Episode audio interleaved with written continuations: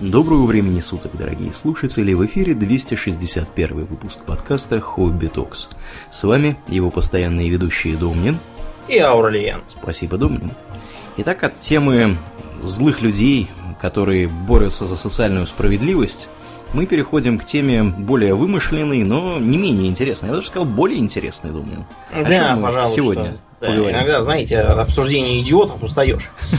И хочется чего-нибудь такого волшебного, вот, и интересного, и при этом нестандартного. Да, неординарного, я бы даже сказал. Да, многие давно уже жаловались на то, что типовое фэнтези прискучило, что там, если забытые королевства, на которых, если кто не в теме, вот, наверное, интернет на них основан, mm-hmm. Baldur's Gate, а, что они довольно такие типовые, не говоря уже про Грейхок, который вот вообще такой, знаете, как из палаты меры весов выданный. Да.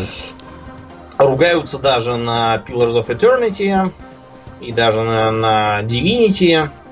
Говорят, что там все, все как обычно. Угу все это нам надоело, хотим чего-нибудь свеженького. Ну вот для свеженького есть такой сеттинг, как Эберрон. Да. Эберрону повезло из э, других миров драконов и подземелий, потому что, с одной стороны, он не э, никогда не пользовался репутацией заезженного, типа того же Грейхока. Угу. А с другой стороны, он не был э, настолько вычурным и сложным, как, э, скажем, Planescape или Dark Sun или вот э, этот самый Рейвенлофт, который в итоге пошли под нож, там Рейвенлофт какими-то огрызками остался. Угу. Вот, кстати, это тоже был мой вопрос. Э, а вот Эберон-то не закрывали, как Дарксан какой-нибудь?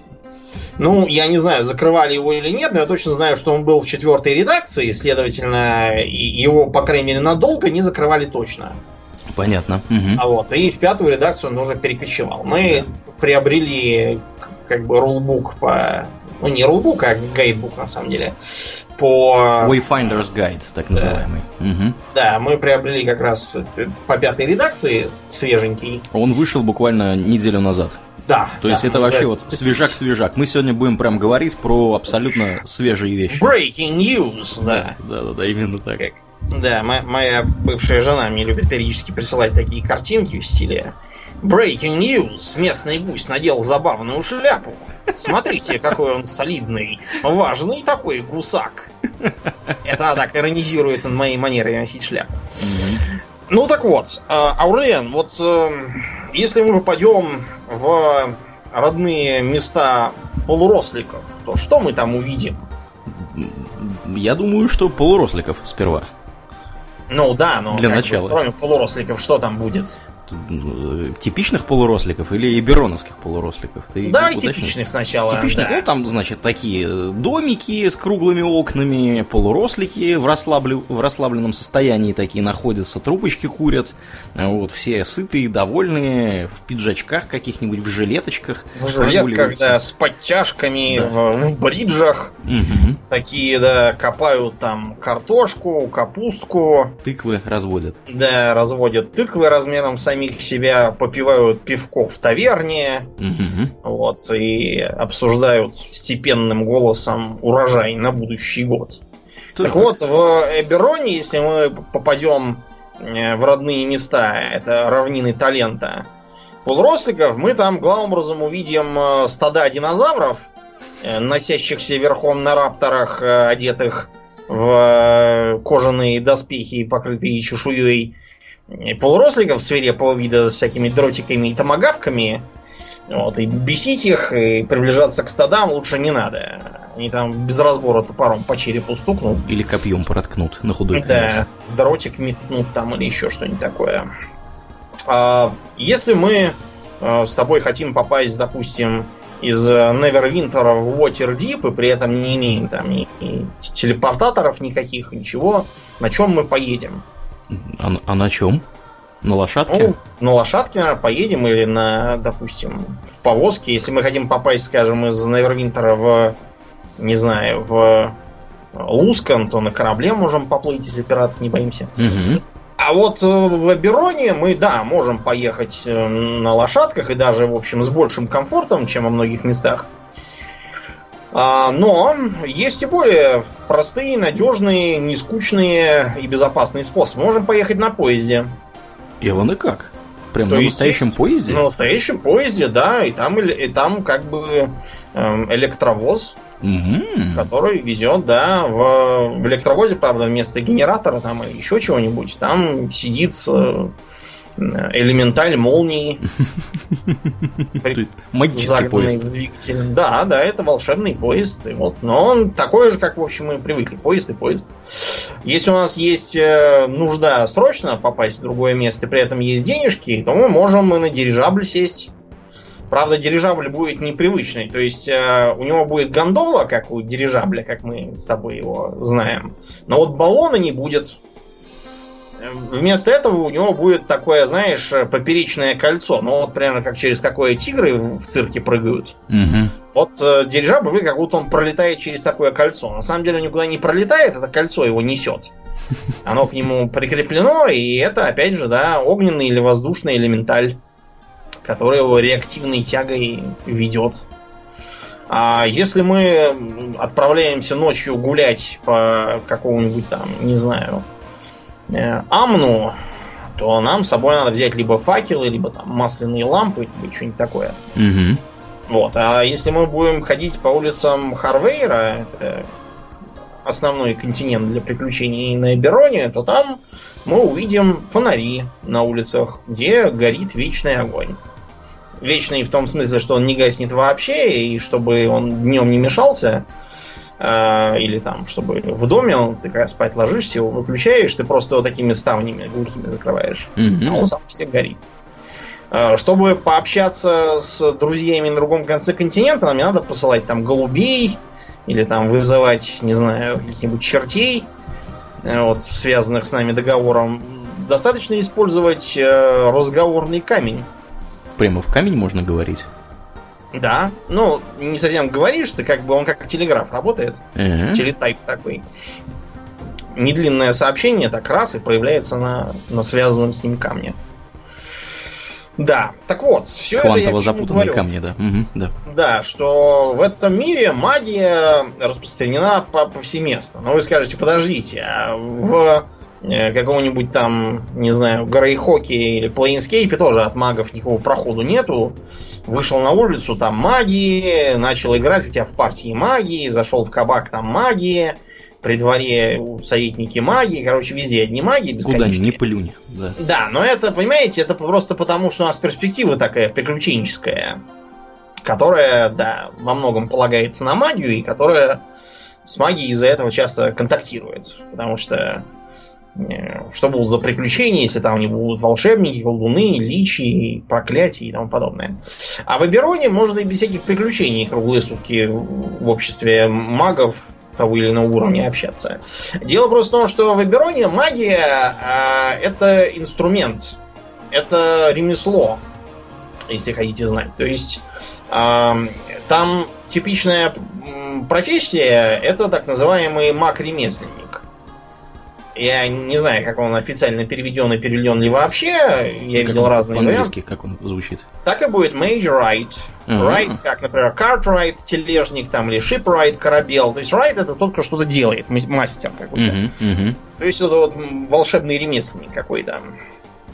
А вместо каких-нибудь там э, наемных стрелков, там есть так называемые one slingers, то есть буквально стрелки из палочек. Uh-huh.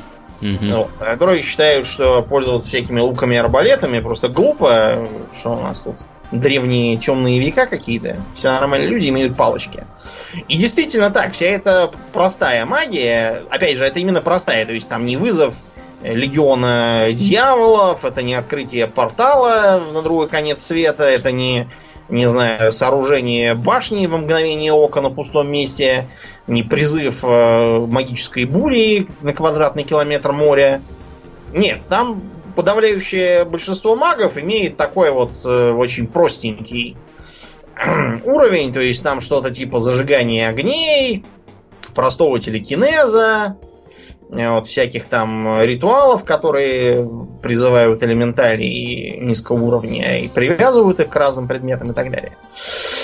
Э, настоящие волшебники в типичном ролевом понимании, то есть, чтобы там цепную молнию и превращение в барана, вот это. Угу. Это редкость. Для этого надо долго учиться, надо знать где и так далее. То есть но, это сложнее э, гораздо. Да, но это на самом деле в Абероне не так уж и нужно.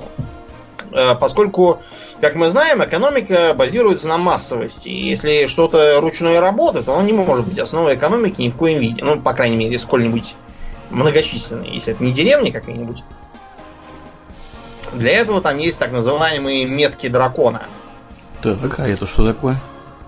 Это такая фамильная черта, которая проявляется в виде особого родимого пятна, больше похожего на татуировку в виде иероглифа. Угу. Ну вот, с которыми наши приезжают из Таиланда.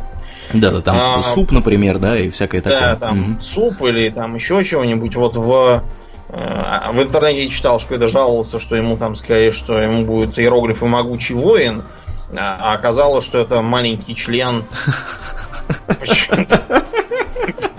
Не, ну как бы одно другое не исключает, да, понятно.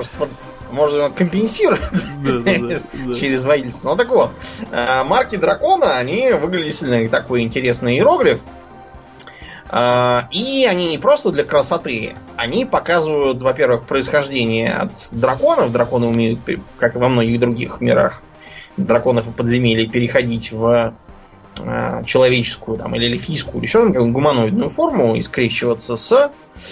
Угу. Вот, и таким образом, да, они, видимо, породили несколько династий. Вообще-то династий этих было 13. Вообще, привыкайте, что в Эбероне всего, всего было 13, но стало 12. Как так-то? Да. Ну, так почему-то выходит э, в этом мире. Вот, и эти самые династии делятся на э, благородные дома. Вот. А, есть, например, а, марка писца. Ну и не марка, имею знак писца.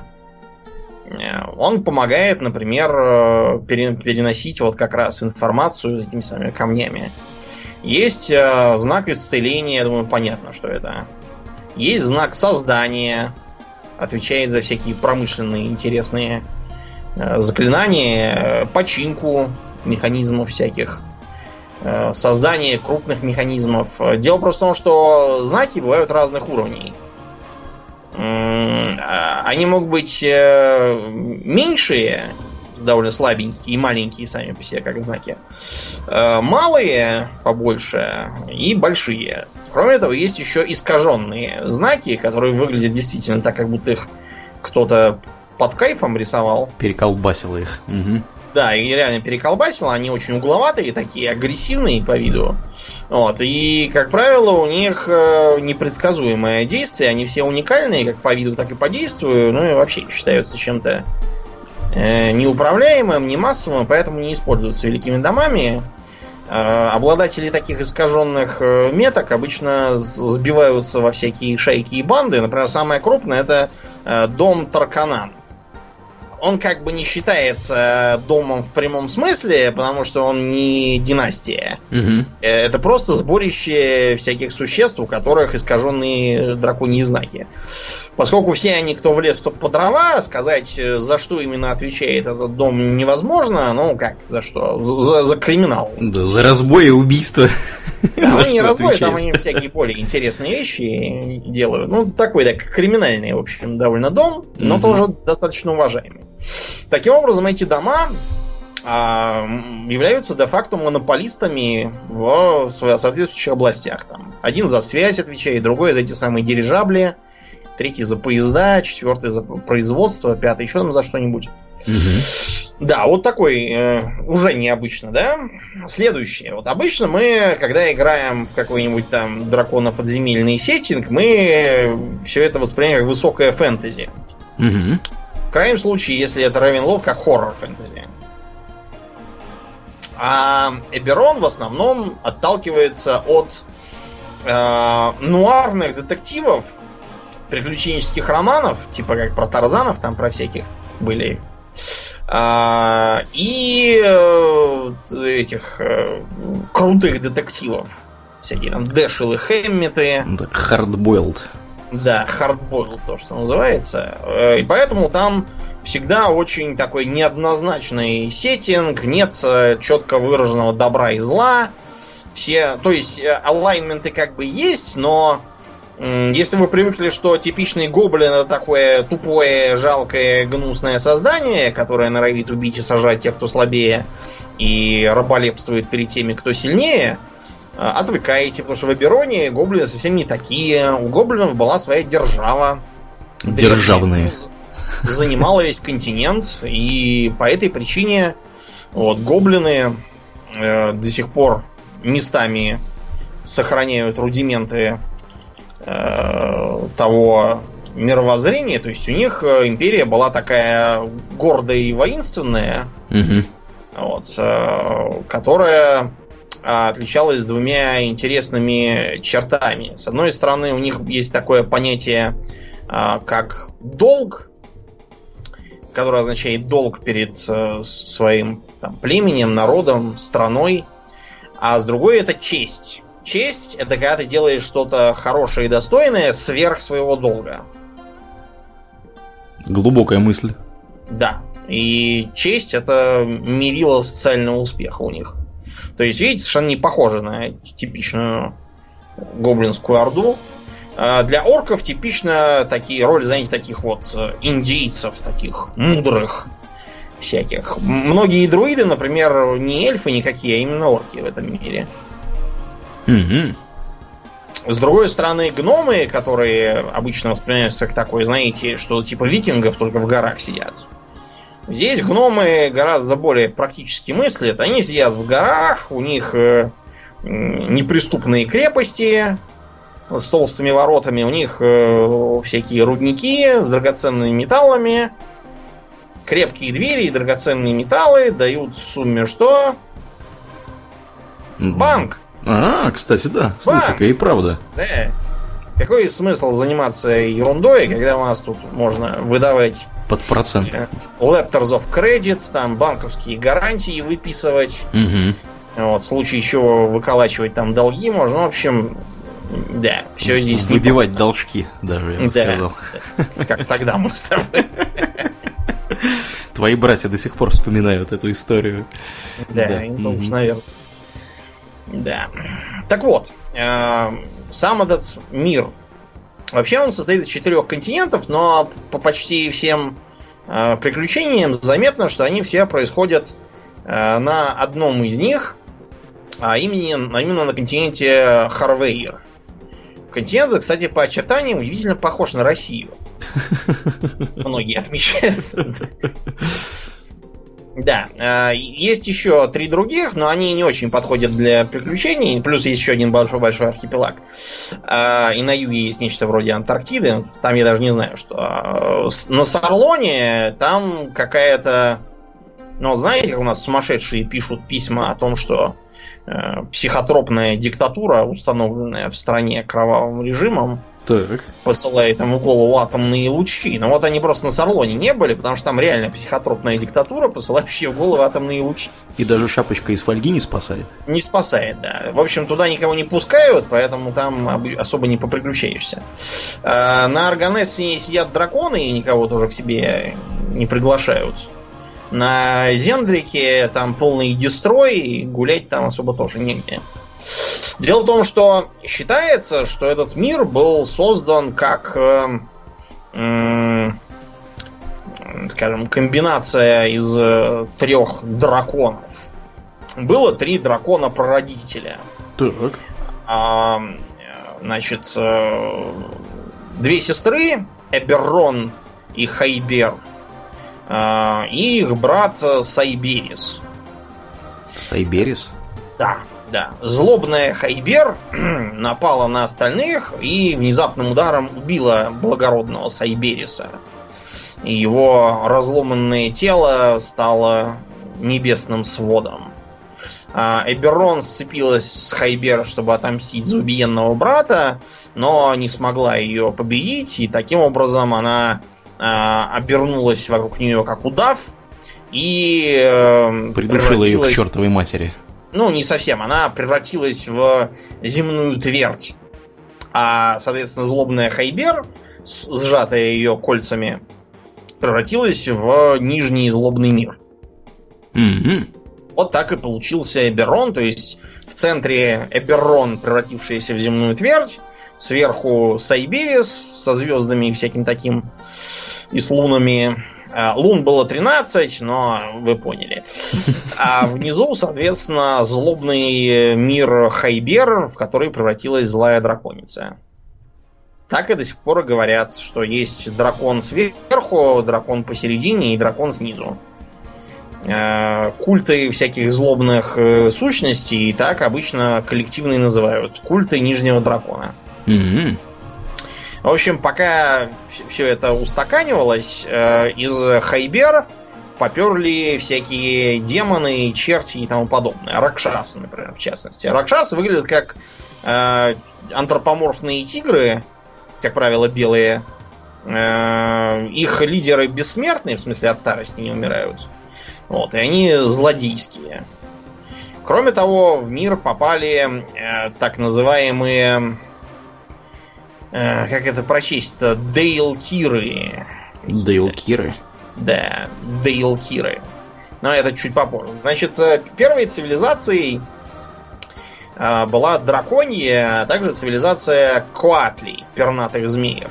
Катли? Как у Да, этих? ну, как у южных пишу, американцев? Да, да, да, да, такие вот как раз. Правда, сейчас точно нельзя сказать, как выглядит Коатли, потому что ни одного живого никто не видал.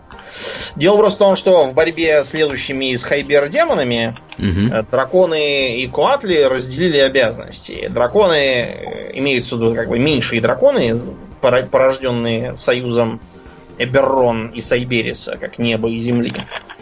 Они были э, на передовой, а Коатли составили магический ритуал, в ходе которого все, правда, поубились, но зато придушили демонов и заперли их глав, самых злобных, э, под землей, и оттуда им никак не выйти. Мне, сожалению- мне нравится э, тематика э, того, что Куатли совершили какой-то магический ритуал с массовым самоубийством.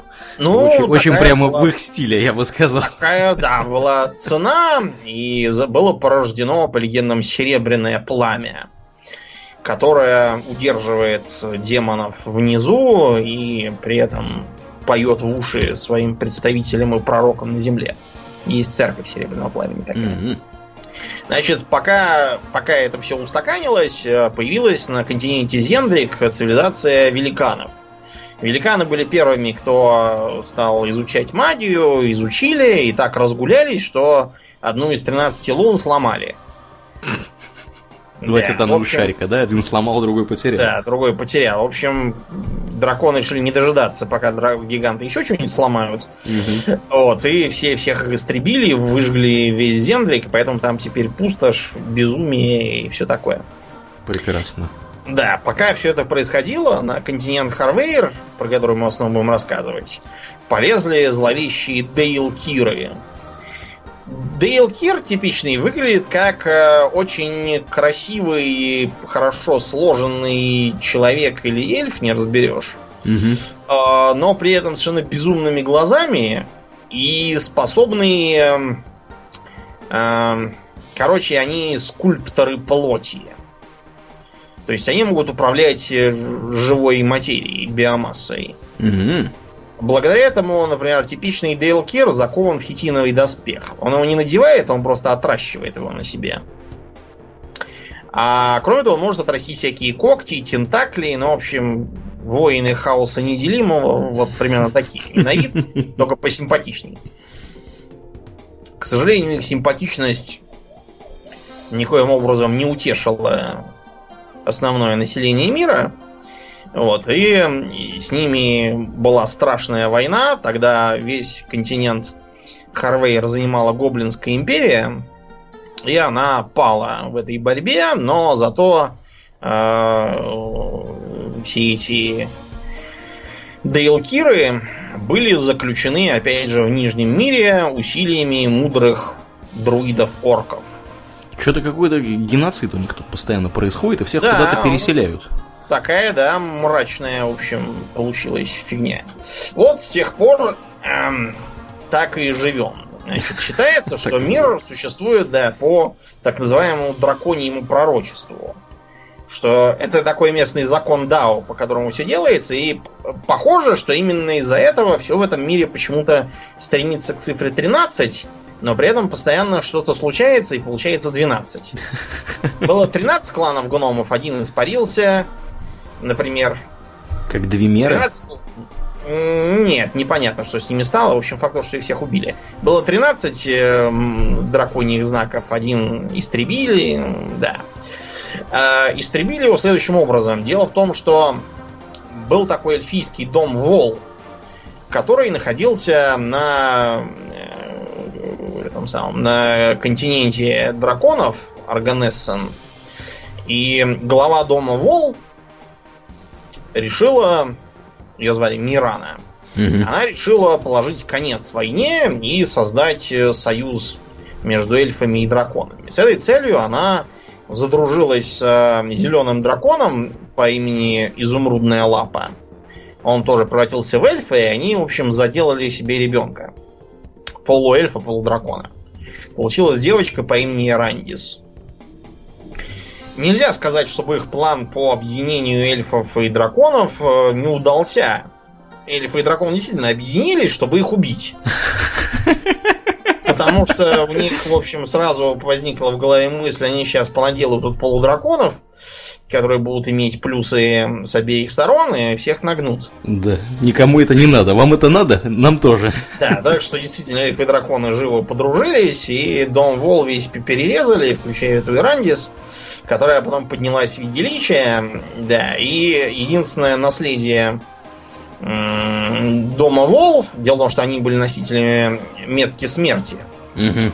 Да, метка смерти сгинула, вместо нее теперь есть такая религия, кровь Вол. Религия это интересна тем, что она э, возглавляемая, я так понял, э, да, возглавляемая этой самой воскресшей в виде личия полудраконицей, полуэльфийкой. Ее просто называют Лиди Вол. А, они не поклоняются богам. Они считают, что божественность внутри нас, почему, собственно, кровь, да? А, их э, Отче наш считает следующим образом. Не смотри в небо, не смотри в бездну, не смотри в далекое будущее. Ищи божественное внутри себя, ибо кровь есть жизнь, и ее зов э, несет э, обещание вечной жизни. Все, что нужно, только услышать.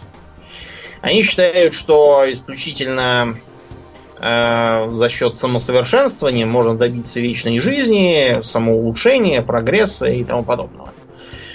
Все это хорошо и здорово, но почему-то так выходит, что в основном в церковь Лол стекаются всевозможные некроманты, вампиры и прочие не очень приятные личности.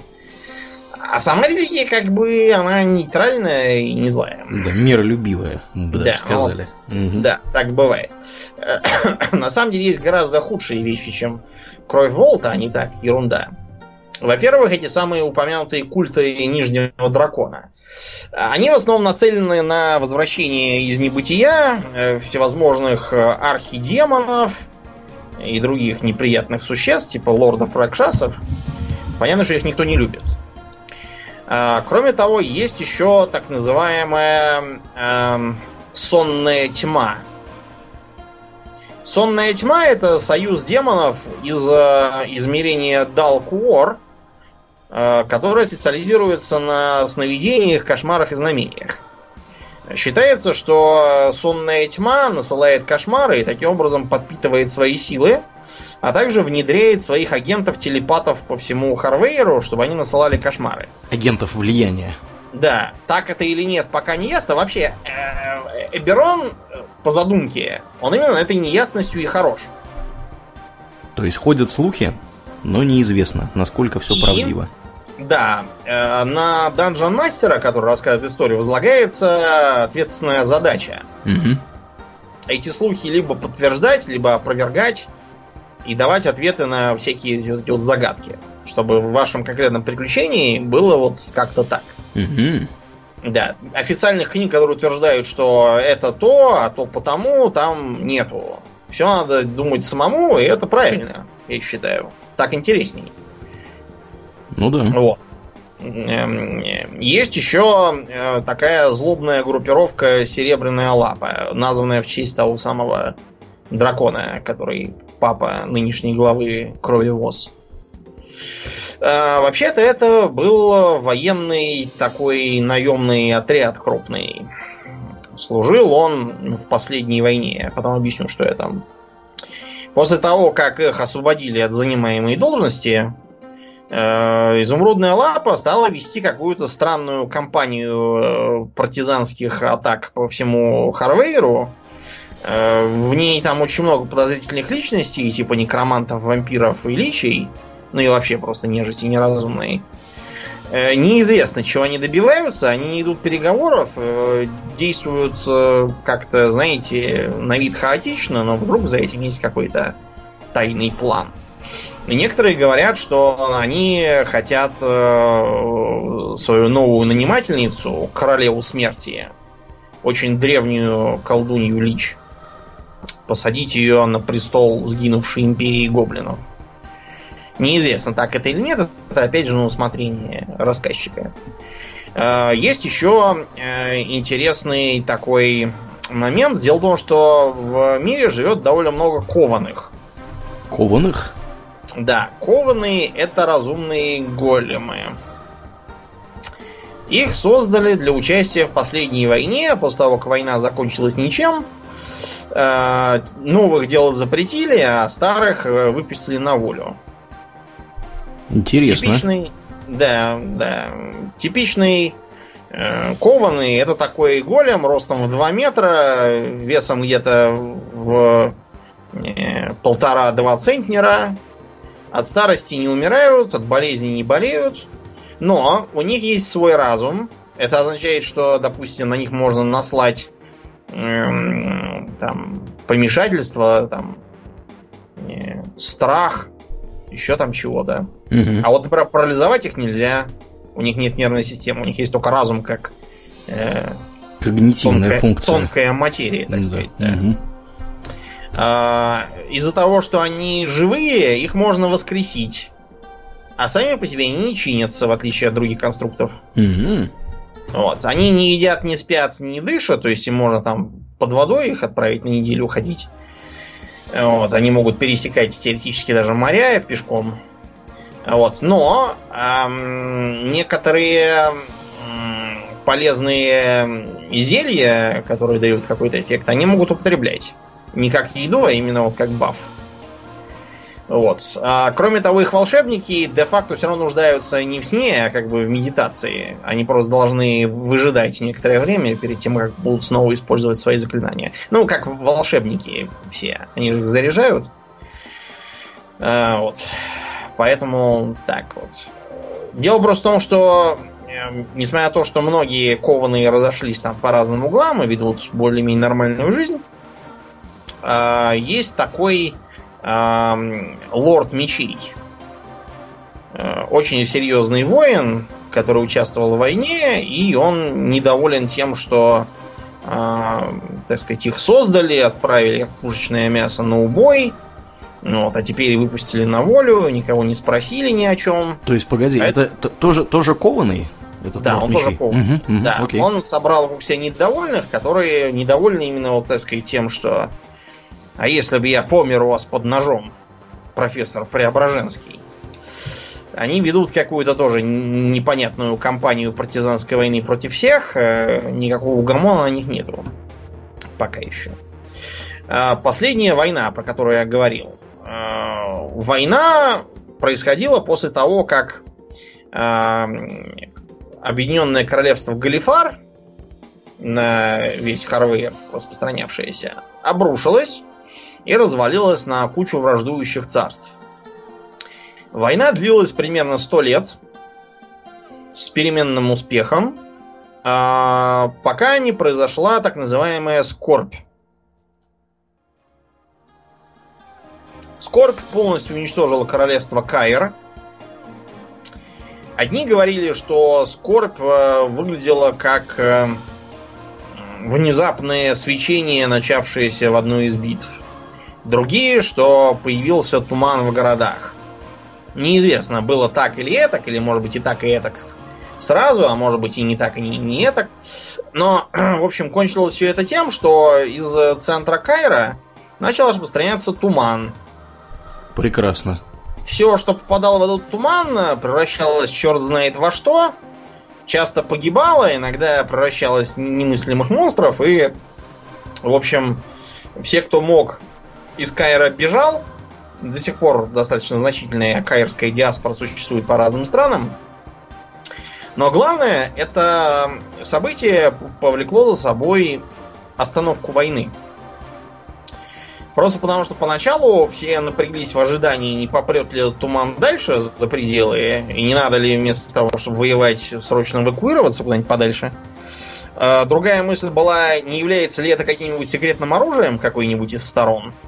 Или, может быть, допустим, сам Кайр что-то такое там разрабатывал, манхэттенский проект какой-то. Угу. Химическое это разрабатывался. Да. Да, э, что с этим делать теперь? Может быть, оно скоро уйдет, и надо будет э, бороться за земли Кайра, освободившиеся. Ну, в общем, пока все это обсуждалось, возникла еще одна мысль. А что если применение военной магии за последние сто лет э, привело к росту энтропии, и прочим делам и спровоцировало в таком разе вот эту вот скорбь. Если эту гипотезу принять за истину, это означает, что завтра скорбь может бабахнуть еще где-нибудь. Так что не пора ли сворачивать весь этот банкет и приступать к мирным переговорам? Так и было заключено мирное соглашение, на котором э, все официально, по крайней мере, отказались от своих претензий на власть над всем континентом, признали остальные государства как суверенные, более или менее, и установили дипломатические отношения, а также определенные правила социального взаимодействия друг с другом. Вот, так и получились э, страны, про которые мы сейчас поговорим. А скорбь, между прочим, тоже является одной из загадок если вы играете за... Ну, я имею в виду, если вы являетесь демом в партии, вы можете найти свой ответ на это.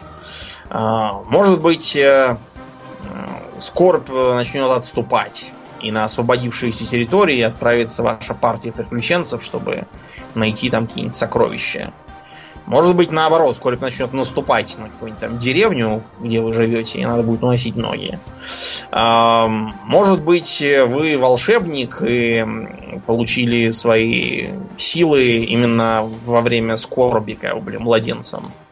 Вы обеспокоены тем, что вы как бы плюсы-то видите, а минусов не видите, но это не факт, что их нету. Может, вас скоро тоже переколбасит, как тех, кто попал под туман. А, может быть, вы, а, не знаю, опасаетесь, что там какой-нибудь демон рыщет, и это именно он спровоцировал скорбь, и скоро он оттуда вылезет. В общем, много всего интересного можно придумать. Очень толковая такая задумка вышла. Да. Э, что касается стран. Начнем, пожалуй, по алфавиту. Mm-hmm. Аундейр да. Аундейр находится по центру на севере и считается одной из самых э, культурных, э, утонченных и роскошных по своим привычкам стран. Там у них огромные города, плодородные земли, замечательные виноградники, вино у них просто шикарное. Э, знамениты своими сырами, своими тканями, костюмами и модами. Шмотки оттуда везут. Все, кому не лень, богатые. А, там очень развита э, арканная магия. Например, одним из элитных вооруженных формирований Аундейра являются э, рыцари-арканисты. Есть такой престиж-класс э, Eldritch Knight, то есть как бы волшебный рыцарь. Угу. Он был в одном из аддонов ко второму Neverwinter Nights. Можно было там тоже за такого поиграть. Вот. А есть еще у них своя служба безопасности, называется Королевские глаза Аундейра. Э, это, проще говоря, волшебники, специализирующиеся на всякой там пророческой, прорицательской и дознавательной магии. довольно серьезные ребята, хотя до самых серьезных, о которых потом расскажем, они не дотягивают. А, в Аундейре все, там, не знаю, чуть ли там не почесываются за ухом с помощью магии. А, использование ручного труда там считается чем-то варварским и просто глупым, как забивание гвоздей молотком. А, стрельба из лука тоже считается какое-то странное занятие, если есть волшебная палочка. Глава государства это королева. Считается, что королева вынашивает далеко идущие планы и все еще не оставила мечты об объединении континента под властью Аундейра. А если вы собрались отыгрывать такого персонажа, то вам надо быть таким очень вальяжным, роскошным, много о себе думать, воображать там всякое, модно одеваться, вкусно питаться, э, полагаться в основном на всякие там шпаги, волшебные палочки, в общем, на ловкость, ум, силу. Брутальные воители в, в толстых латах и с кувалдами в Аундейре не в почете, прям скажем. Зато там есть целые научно-исследовательские институты. Правда, найти там высокоуровневого волшебника трудно, там в основном такие вот чисто частью прикладные, частью абстрактные теоретические занятия ведутся. Угу. Прикладные НИИ у них, короче говоря. Да, такие вот. А, противоположностью Аундейра выглядит э, королевство Бреланд к югу от них. Они как раз специалисты по простой практической жизни, но при этом добились больших успехов в промышленности, э, горно-промышленной переработке, э, сталеварении, вот, правят там король, вместе с ним парламент. Сейчас там небольшой такой политический кризис, в том смысле, что э, хотя нынешний король Баранель очень популярный, но вот после того, как он помрет, его сменят его дети, которые не особо себя еще проявили. И есть даже движение, которое призывает отказаться от королевской власти, оставить один парламент после того, как нынешний помрет. А, там очень интересная есть служба безопасности. Темные фонари короля. Темные Это одно из... Да, темные фонари. Как бы фонари, которые вместо света источают тьму. Ага. Тьмари да. какие-то, а не фонари. Тьмари, да, видимо, какие-то, действительно. Одно из самых серьезных разведывательных э, э, органов на континенте. Вот. Э, дело просто в том, что в Бриланде там, я уже сказал, народ практичный, простой, где чего плохо лежит, сразу там у них и брюхо болит. Поэтому всяких криминальных элементов, э, непонятных группировок, Э, гильдии убийц. Вот. Там, например, вот этот самый дом Тарканан, состоящий из носителей искаженных меток, и занимающийся он заказными убийствами, кражами высокоценных предметов и тому подобных, там этого добра полно. Вот, и поэтому там нужны, конечно, нужен глаз да глаз. Кроме того, Бриланд вообще довольно космополитичный по, по национальному составу. Э, там можно встретить не то, что там банальных орков там и гоблинов. Там можно повстречать на улице гарпию или горгулью, или обнаружить, что в порту грузчиками там или контрабандистами работают сахуагины. Хуагины? Сахуагины. Это вроде марлоков. Ага. Только немножко поумней. Да сахуагины. Обычно они не очень горят желанием общаться, но вот в Бриланде есть такие более или менее культурные. Правда, в основном все равно криминальные. Поэтому бриландцы считаются, ну вот, примерно как, как нас в Европе считают всех через одного за бандитов, вот примерно такой же стереотип есть и про бриландцев. Вот.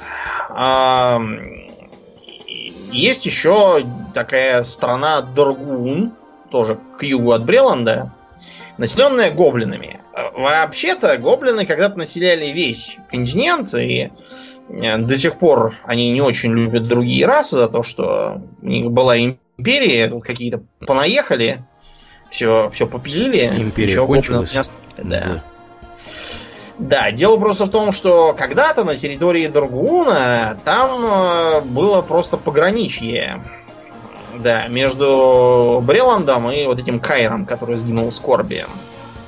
И обе стороны использовали гоблинов-наемников. Ну, не только гоблинов, гоблиноидов вообще. То есть там и хоп-гоблины были, там и разные другие. А, дело в том, что там завелся харизматический лидер у этих наемников по имени Харук. А, Харук решил, подождите, там гоблины, тут гоблины, чем мы за чужие интересы-то бьемся? Он разными путями объединил все эти воинские контингенты и внезапно объявил, что все, хватит воевать, это пограничье теперь наше, здесь будет государство Доргун. Э, поскольку он был тонким политиком, ему удалось с помощью разных интриг и договоренностей повязать по рукам и ногам э, все участвующие гоблинские и гоблиноидские группировки. Вот, и это государство было даже признано э, общим договором, когда мир подписывали. И считается, что оно, наверное, даже, может быть, устоит после того, как Харун отдаст Богу душу. Правда, в этом есть обоснованные сомнения, поскольку в горах, считается, живут какие-то другие гоблины там, которые себя называют наследники Дакаана, то есть той самой древней империи, которые, видимо, только и ждут, когда там что-нибудь пошатнется, чтобы попробовать начать свой крестовый поход за эм, восстановление господства. А так гоблины там пытаются создать свою старую культуру на понятиях долга, мут по-гоблински, и чести атча по-ихнему. На северо-западе есть регион под названием Демонские пустоши. Как ты думаешь, там есть государство? Государство демонов, если только. Да, Судя по названию. Там, там ничего нет. Это, короче, такой мордор, то есть там э, вулканический ландшафт, э, такой растет э, противного вида красный кустарник. Угу. Вот, и такая ползучая слизь, вроде как то ли грибного, то ли растительного происхождения, не разберешь. Что-то изучать их туда никто не рвется ехать. А, когда-то давным-давно а, там была очередная битва с демонами, и вот именно после нее владык демонов заточили под землю, остались вот эти вот пустоши. А, там можно, если поискать, найти э, первобытные руины, которые до сих пор не развалились, хотя должны бы, а потому что их поддерживает темная магия. Там можно найти, разумеется, бесценные артефакты доисторических империй, но обычно те, кто туда ходит искать, находят совсем не артефакты. А бесславную гибель. Да уж. А, весь этот регион отгорожен от другого от остального континента, я имею в виду, горной цепью под названием Лабиринт. А, чтобы пробраться на континент, нужно проходить через этот самый лабиринт, через определенные места. А вот. И чтобы оттуда никто не лез, там живут племена орков и полуорков, называющие себя Гаашкала. Гаашкала поклялись вечно стоять там и охранять горные проходы, бороться с следующими демонами, если они там все-таки пролезли, преследовать их уже в глубины континента. Они исповедуют веру в серебряное пламя, у них там, правда, своя вариация, они его называют Калок-Шаш. И считают, что все, кто живет в глубине континента, слишком слабые и глупые для того, чтобы бороться с демонами, они их должны охранять. Ну, в общем, ночь сгущается, и начинается мой дозор. Mm-hmm, так сказать. Вот. А, помимо тех, кто живет с э, хорошей стороны лабиринта, есть и те, кто живет там дальше. Там так называемые племена падальщиков. А, как правило, каждое племя э, поклоняется одному из архидемонов, э, воюют друг с другом, нападают на этих самых гаашкала в попытках прорваться Э, и вынести своих повелителей на оперативный простор. Там обычно люди, хотя есть и орки, там и полуорки, еще там кто-то. Как правило, это такие злобные варварские племена, ничего не понимающие о том, что на самом деле происходит за горами. мыслящий строил в категориях этой своей неуютной родины. А, там же рядом есть порталы, ведущие как раз в Хайбер, в подземный мир. А, Гаашкала живут э, как раз тем, что периодически рейдят преисподнюю за ресурсами и таким образом поддерживают свое существование. То есть это очень крутые племена. Видите, и стену стерегут, и ад рейдят. Суровые такие товарищи. Есть еще государство, как бы не государство, его не признают официально, но де-факто это государство. Называется Дроам.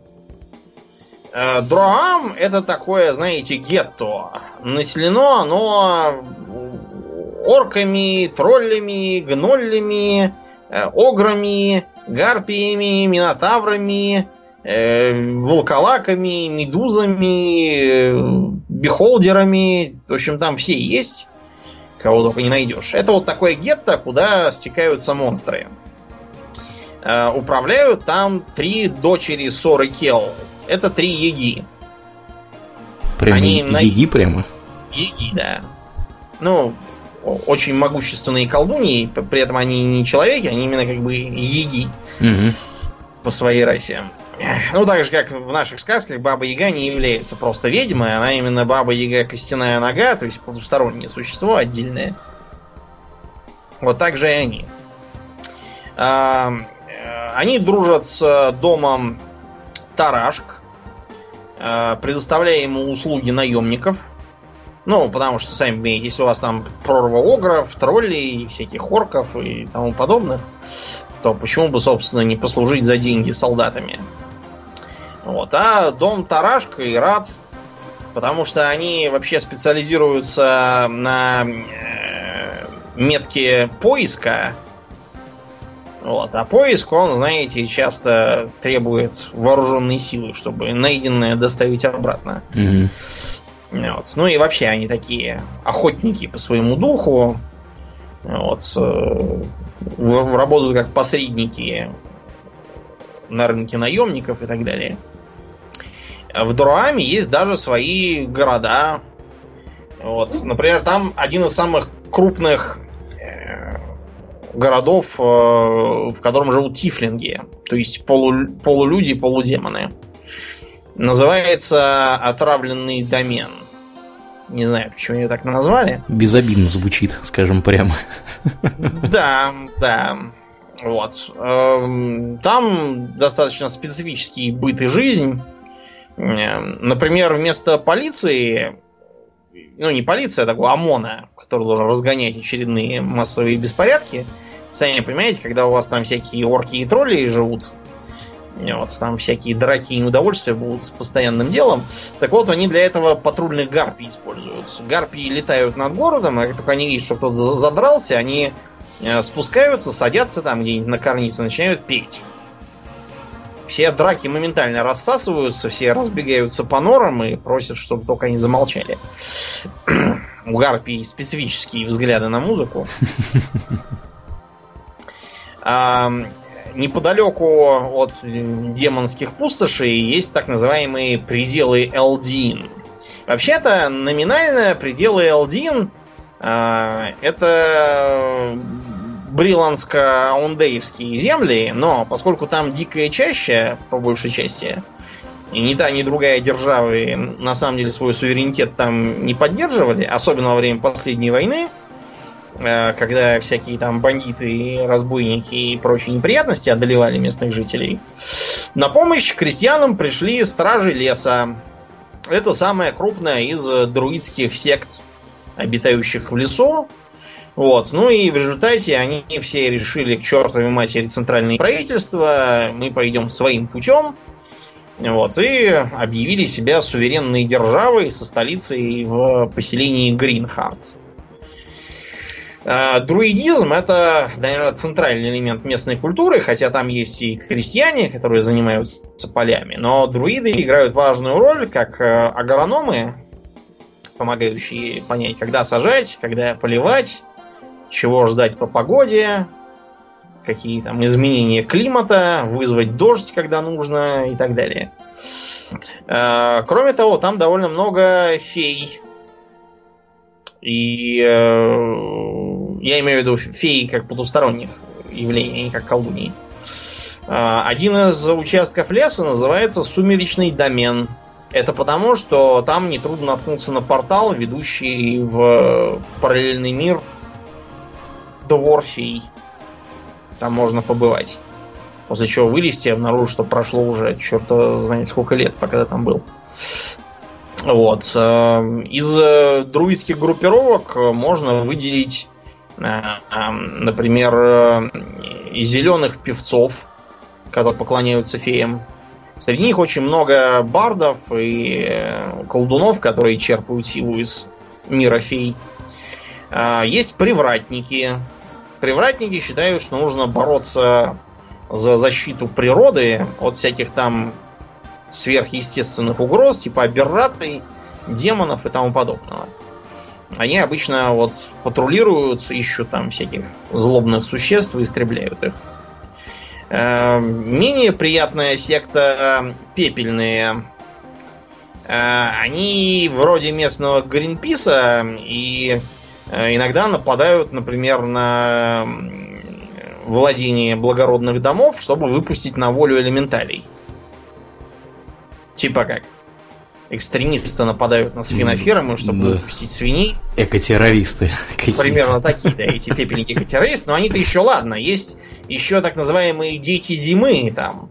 Дети зимы, с одной стороны, э, считают, что смерть это только продолжение жизни, и поэтому они борются с нежитью. За это им большое спасибочки. Но только у них какие-то странные взгляды на смерть как часть жизни, потому что они уже несколько раз э, пытались начать эпидемии чумы в крупных городах. Интересно. Ну, потому что кто крепкий и здоровый, тот выживет, а слабые и больные зачем им нужны? А я думаю, может, они без работы не хотели остаться просто. Нет, нет, они именно хотели, сказать, э, чтобы все, все были... Действовать. Да, чтобы все было в равновесии. Слабые бы умерли, если бы они где-нибудь там в лесу жили, а не в городе. Вот. Так что надо, надо этот недостаток исправить. Так что детей зимы никто обычно не любит. А, держава Карнат тоже специфическая. Она холодная на севере, там очень суровый климат. Она славится э, своей древесиной, э, изделиями из дерева, а также бумагой, э, теплой тканью из шерсти, э, своими воинами, потому что там очень брутальный народ, все привыкли довольствоваться малым, все привыкли, что вечно холодно, сыро, жрать нечего, крыша протекает, надо сжать зубы вот, и, и идти вперед. Э, поэтому в последней войне, как считается, если бы не вот эта вот фигня со скорбью, они бы, наверное, победили. По крайней мере, они сами так утверждают. С магией там, кстати, меньше всего, чем в других державах, по крайней мере, такой вот бытовой. Зато там достаточно распространена некромантия. Дело вот в чем. Э, в ходе последней войны э, в Карнате начались вспышки падежа скота, а, болезни растений, которые губили посевы, ну и всякой чумы и заразы, которая губила сразу людей. А, перед лицом этих неприятностей тогдашний король а, принял религию крови вол и призвал жрецов-некромантов, чтобы они подняли умерших в виде нежити и отправили их обратно на фронт все бы ничего, но только со временем начали раздаваться голоса, что подождите, э, сперва всякие там чума, падеж скота, а потом приходят некроманты, поднимают нежить, и типа они нам помогают. Что-то это какое-то подозрительное совпадение, знаете. Совпадение? Не думаю. Так что, в общем, э, текущий король э, освободил кровь Вол от занимаемой должности и запретил создание новой нежити, и благо война... Но он это оправдал тем, что война кончилась пшиком, так что всем спасибо, все могут быть свободны. А нежить э, постановили не упокаивать, потому что разумную оставили ходить где были, как граждан. А неразумную загнали всех в склепы и закрыли там, чтобы они сидели, пока не понадобится зачем-нибудь. До сих пор многие утверждают, что все это, конечно, было необходимо, но как-то постыдно получилось и неуважительно к павшим.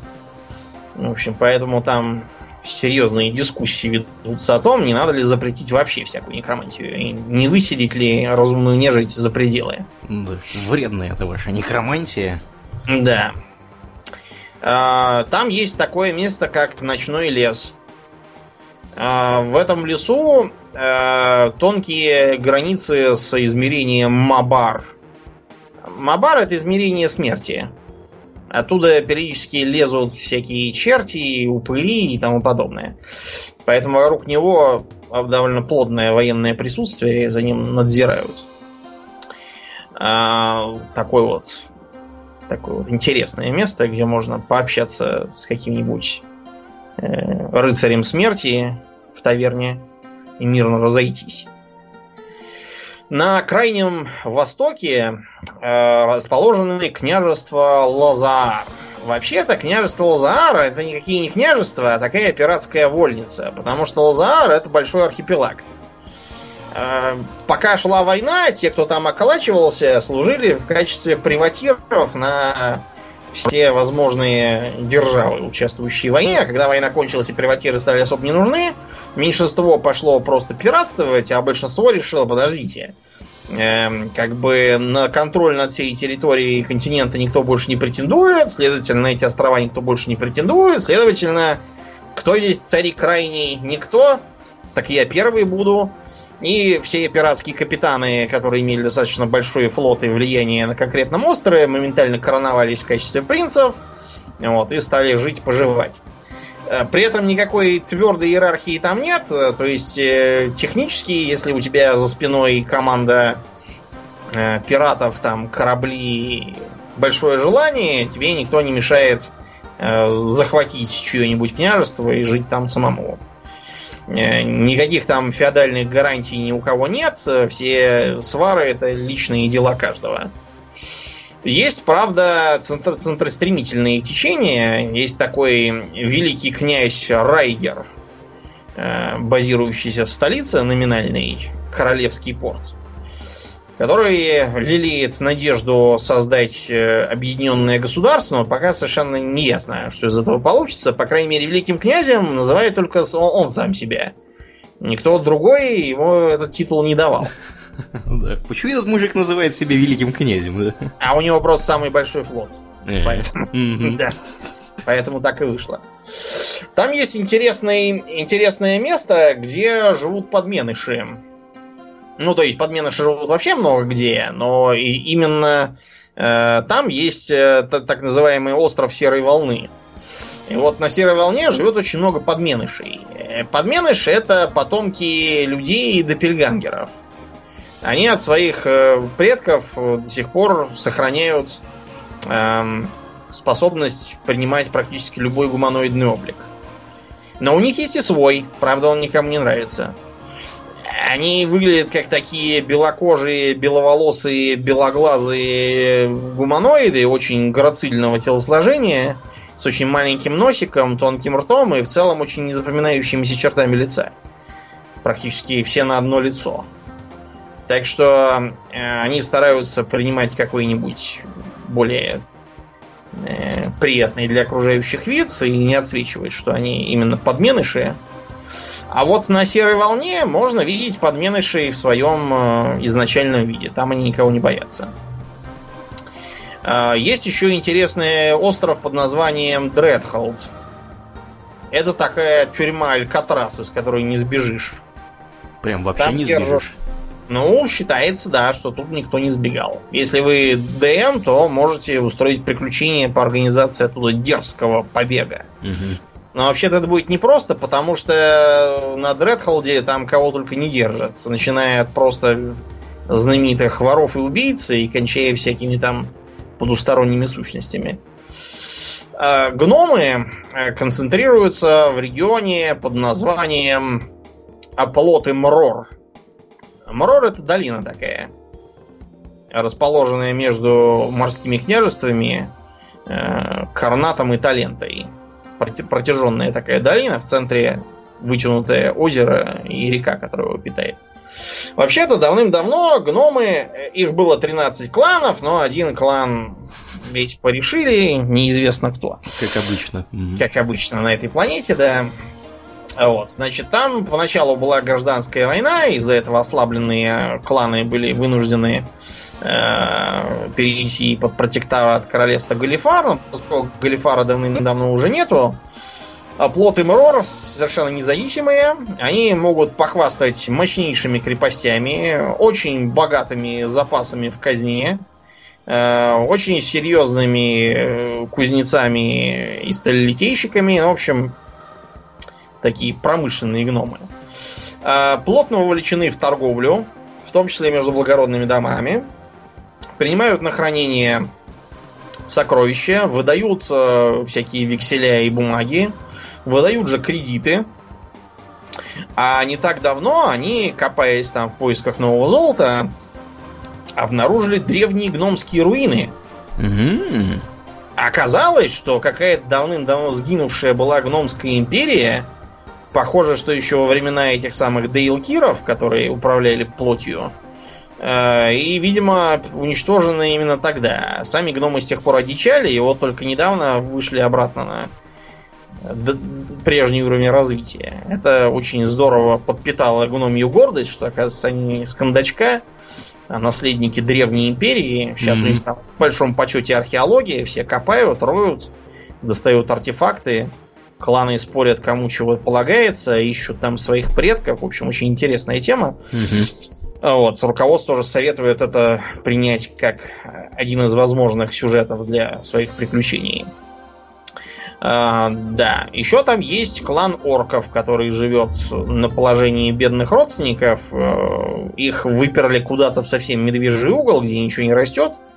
И сейчас ведутся жаркие дебаты на тему того, что с ними делать. Одни кланы говорят, что надо их просто принять к себе и разрешить им селиться на нормальных местах, а другие говорят, сейчас понаедут ваши орки, надо их всех просто депортировать отсюда куда-нибудь.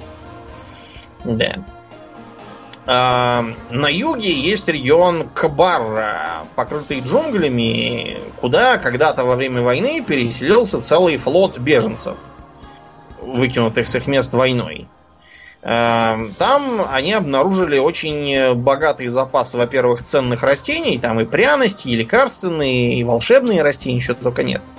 А во-вторых, там есть запасы замечательного минерала под названием э, драконий кристалл который очень нужен волшебникам, великим домам, ну, в общем, вроде урана.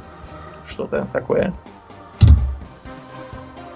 К сожалению, такое место не было пустым, и там живут всевозможные людоящеры, дракониды, какие-то еще рептилоидные товарищи. Ну, в общем, в общем они черт все... знает кто. Они их всех коллективно называют просто чешуйчатые. С чешуйчатыми там у них очень сложные отношения. Вроде как э, э, подписан договор о мире и добрососедстве, но на самом деле, во-первых, с этими самыми рептилоидами очень трудно общаться. У них какая-то совершенно своя логика, и понять, чего именно они хотят, бывает трудно. Соответственно, им тоже непонятно, чего от них надо, всем этим понаехавшим теплокровным. С другой стороны, жажда добычи влечет туда всевозможных камнеискателей, которым плевать на какие-то договоренности. Они склонны все хватать, бежать, расхлебывать проблемы, а потом будет кто-нибудь другой. Вот. А так там можно найти очень интересные руины, потому что, видимо, тоже во времена войны не то с демонами, не то с этими скульпторами плоти. У драконидов там была империя, сейчас поросшая вся джунглями, но они очень гордятся. На э, крайнем западе расположены э, теневые болота. Там, опять же, нет никакого государства, это просто одно большое болото. Да, там тоже есть запасы этого драконьего кристалла. Э, но жить там никто особо не хочет. Там частью живут э, племена орков, хотя частью там среди них и люди, и полуорки попадаются которые ведут э, чисто первобытный образ жизни, не знают обработки металла, кочуют и все такое. А есть еще кланы. Кланы как раз ведут варварский образ жизни, то есть у них есть и постоянные поселения, и обработка стали, ну вот, и кое-какая там культура письменная даже накопилась за последнее время.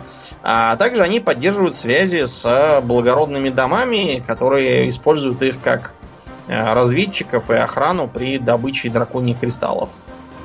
Э, распространен друидизм. Единого правительства нет, поэтому там все, кто в лес, кто по дрова. На равнинах Талента на востоке живут полурослики, Полурослики одомашнили динозавров, сами ездят на них верхом, пасут там всяких трицератопсов, э, одеваются в броню, сделанную из толстой, покрытой прочной чешуей кожи, и вообще довольно воинственные. Среди полуросликов распространена вера в духов, а также поклонение феям.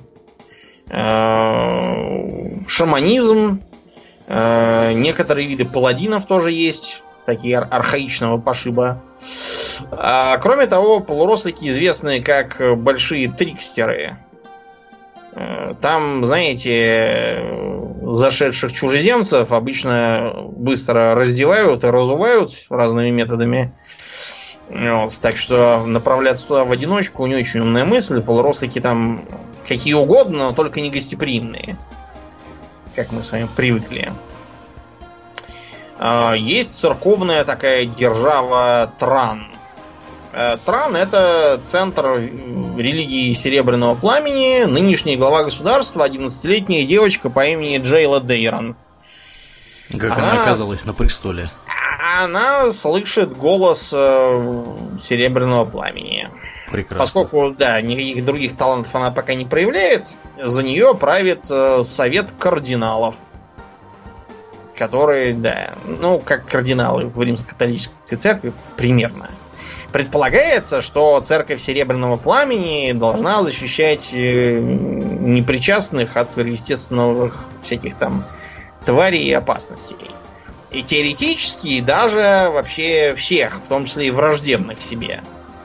Были прецеденты, когда во время последней войны паладины Э, Серебряного Пламени э, бросали в войну и помогали своим противникам отбиваться от каких-нибудь там чертей на них напавших. Но это, понимаете, все как бы зависит от личных качеств этих самых паладинов, потому что с тем же успехом можно каких-нибудь э, жирных пастырей, нерадивых, сребролюбивых, ненасытных до светокупных. Эта проблема там тоже есть. Кроме того, традиционный феодализм никуда не делся. Просто как бы церковь признает, признается верховной. Есть и течение, которое говорит, что хватит с нас этих жирных попов, предлагаю установить монархию. Пока не очень популярное, но там будет видно. Если есть государство гномов, полуросликов э, и людей, должны быть и эльфы. У эльфов есть своя держава, называется Валинар. Правда, э, она как бы эльфийская чисто по верхушке. Дело просто в том, что эльфийская э, наемная дружина, оставшаяся без нанимателя, э, захватила кусок земли. В лучших традициях. Да, ну, как раз когда случилась скорбь, и Кайр сдох. Вот. Так что Валинар захватили эти самые наемные эльфийские кавалеристы. А поскольку никто ничего не понимал, что происходит, и надо было начать переговоры о мире, было решено сделать вид, что так оно и было всегда. Угу. Проблема в том, что эльфы как бы не успокоились. Э, они, во-первых, сели на голову автохтонному населению, которое состоит в основном из человеков. А на среднем уровне социального бабаба находятся полуэльфы, которые ведут жизни всяких цивильных администраторов. Чиновники, полиция, там, судьи, всякие там мэры, вот это. Человеков на эту роль стараются не брать. Но наверху сидят э, профессиональные воины-эльфы. Такая военная аристократия. Так вот, эта военная аристократия очень скучная сидеть. Поэтому они развлекаются кто во что гораст. Некоторые собирают дружину и идут наниматься на какой-нибудь там локальный конфликт. Некоторые, просто не мудрствуя лукаво, рейдят через границу соседушек Вот, и такое впечатление напрашиваются на то, что чтобы на Волонар пошли войной соседи, чтобы было чем развлечься. Пока что верховное руководство, базирующееся в городе Тайер Валестас, с этим борется, но не очень понятно, насколько это все удастся. Обратите, кстати, внимание, то, что эльфы, в отличие от э, типичного образа, вовсе не сидящие в лесу лучники, угу. а самые натуральные рыцари на конях тяжелых, в тяжелой броне с копьями. Да, ну, где-то такое уже было, мне кажется. В Вархаммере вверху высшие эльфы примерно такие. Да, да, да, да, да, точно, точно. Да. Ну и, разумеется, карлики не могли остаться в стороне. У карликов есть свое государство под названием Зиларго со столицей в городе Каранберг. Зиларго замечательное место. То есть э, э чистые улицы, все аккуратненькое, замечательные там дома, все там культура. Одни из лучших университетов на всем континенте, сами карлики уверены, что даже и лучшие прекрасные библиотеки, медицина, там, всякие культурные мероприятия. Э, все доброжелательные, такие открытые, гостеприимные. Э, и при этом ни там тебе ни, ни карманников, ни бандитов, ничего. У всех там все с открытыми дверями и окнами. Удивительно. И никакой полиции вокруг нет. Совершенно. Более того, даже и судов нет, и тюрем нет, ничего нет. Эм, но думать, что раз все так тут устроено, что вы попали в страну непуганных лохов, не стоит. Дело просто в том, что в Зеларго э, управляет как бы триумвират, который избирается из местных городов. А этот самый триумвират назначает Э, организацию доверия.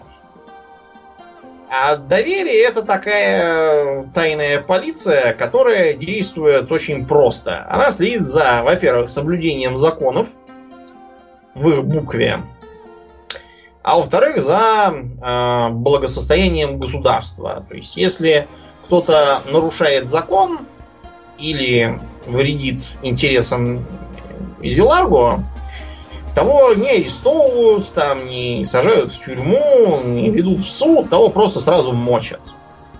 Не ловят с поличным, там не объявляют, что опасный преступник, а просто только прознали, что что-то планирует, того сразу мочат. Без всяких там предупреждений. Угу. Да, поэтому в Зеларгу все, все исключительно законопослушные. Никто, никто ничего даже и не думает натворить. Но при этом э, из-за того, что доверие следит только за соблюдением буквы законов, всякие там способы подсидеть, обмануть, надуть, мошенничество всевозможные, схемы серые, вот это вот у карликов там в ходу. То есть, если какого-нибудь там э, гномьего бизнесмена обманули и он э, потерял там контроль над э, шахтой своей, то очень жаль, это его личные проблемы. Это если его там кто-то по почкам бил, пока он не подпишет бумагу, тогда да. А если он как дурак э, поставил подпись на поддельной бумаге, ну, это очень жаль. Надо было лучше смотреть. Из-за этого карлики Зеларго пользуются репутацией э, пораженных совершенно жуликов, с которыми очень трудно иметь дело, и которых, правда, невозможно обмануть, и которые все про всех знают. А еще там очень э, важными считаются семейные узы. Потому что доверять кому-либо, кроме родственников, там невозможно. Все плетут какие-то свои схемы и интриги. Вот, из-за этого получается такая вот э, клановая структура. Ну, зато на улицах тишина, порядок, туризм процветает в том числе денежки любят тишину. А, кстати, про денежки-то. Там есть, э, в общем, разные виды валюты, но до сих пор сохранили, сохранилось наследие империи э, в виде четырех, так сказать, монеток. Самая мелкая медная это крона. Прямо крона? Крона, да. Потому что на ней корона нарисована. Mm-hmm. Это старая галифарская еще валюта, и на ней как бы изображена эта самая корона, получилась даже шутливая поговорка, что в Галифаре даже у нищих есть короны. А, за день работы неквалифицированного рабочего, дворника там какого-нибудь или грузчика, он мог рассчитывать на одну серебряную монету под названием Саверен. Саверен это потому, что на ней нарисован э, нынешний правитель Галифара был.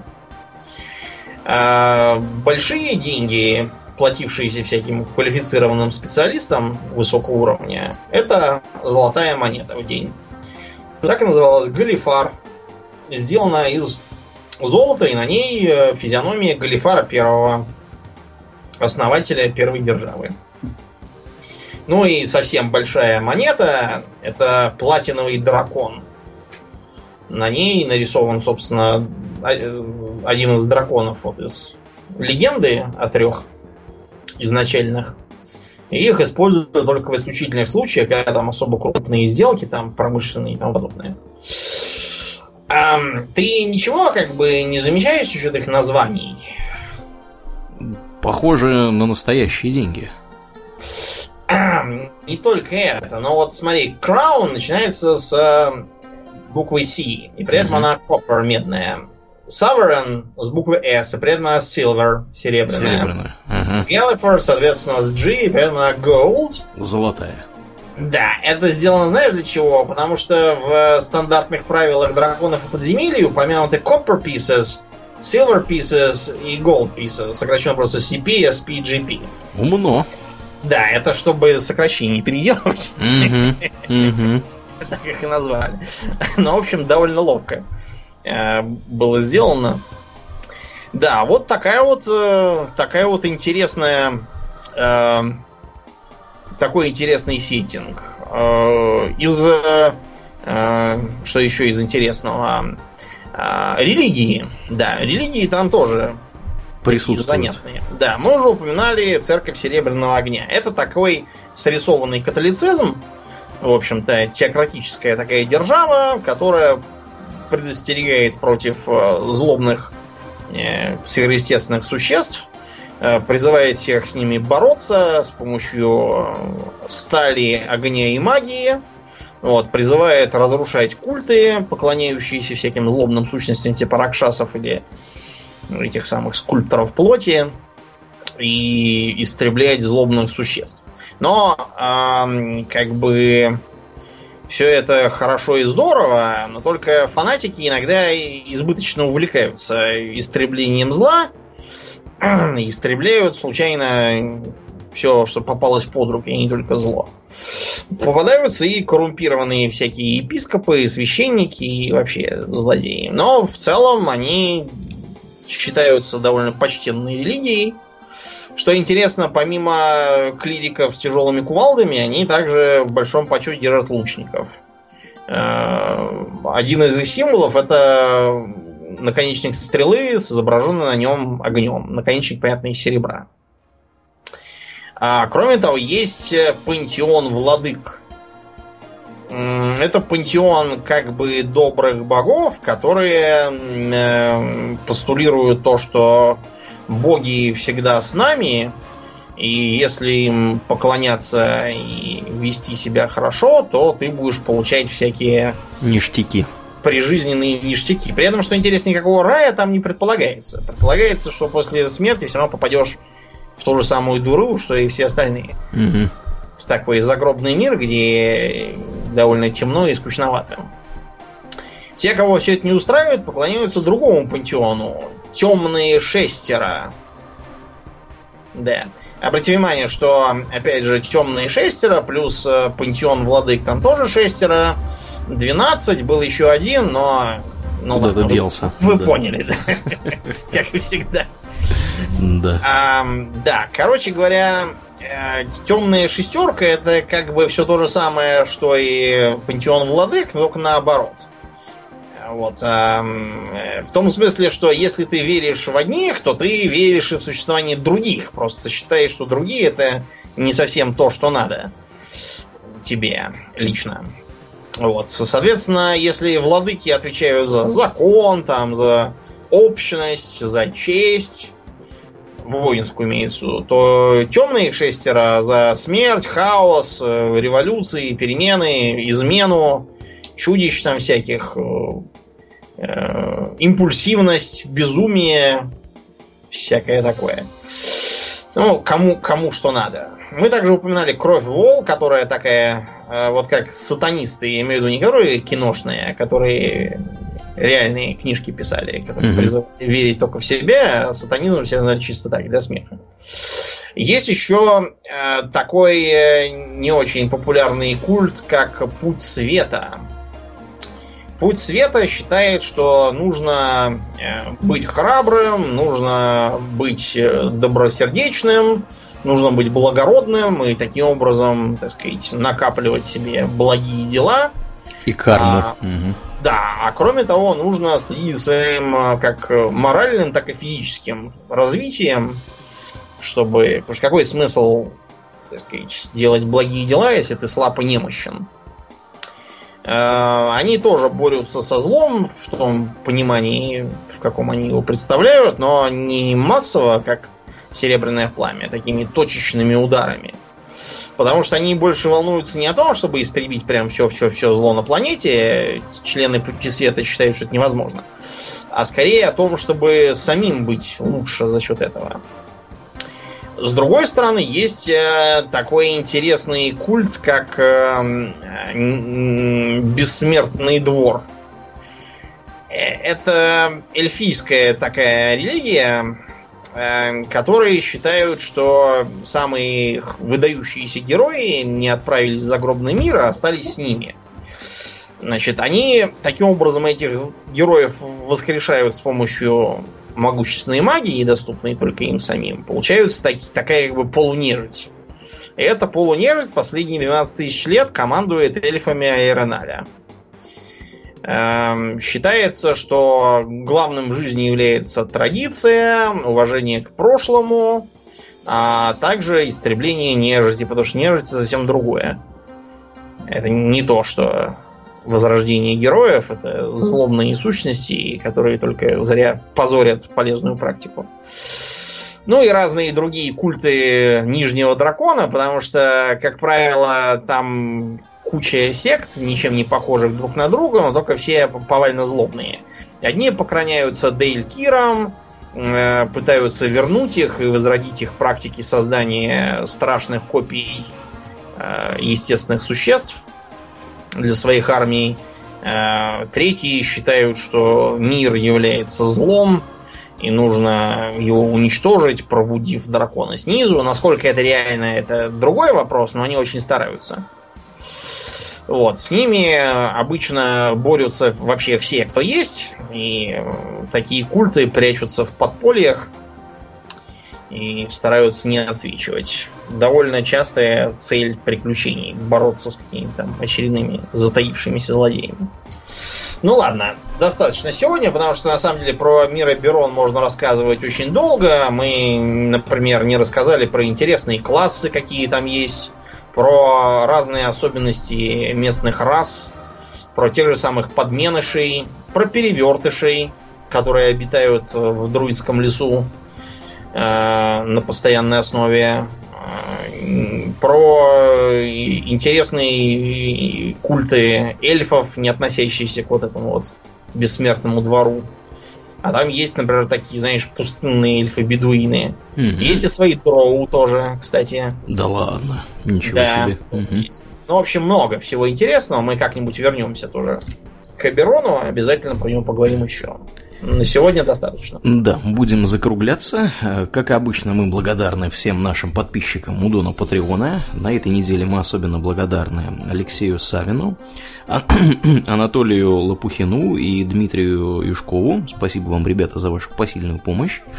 Мы напоминаем, что нашим подписчикам у Дона Патреона доступно наше после шоу, которое нигде больше не присутствует, кроме как там.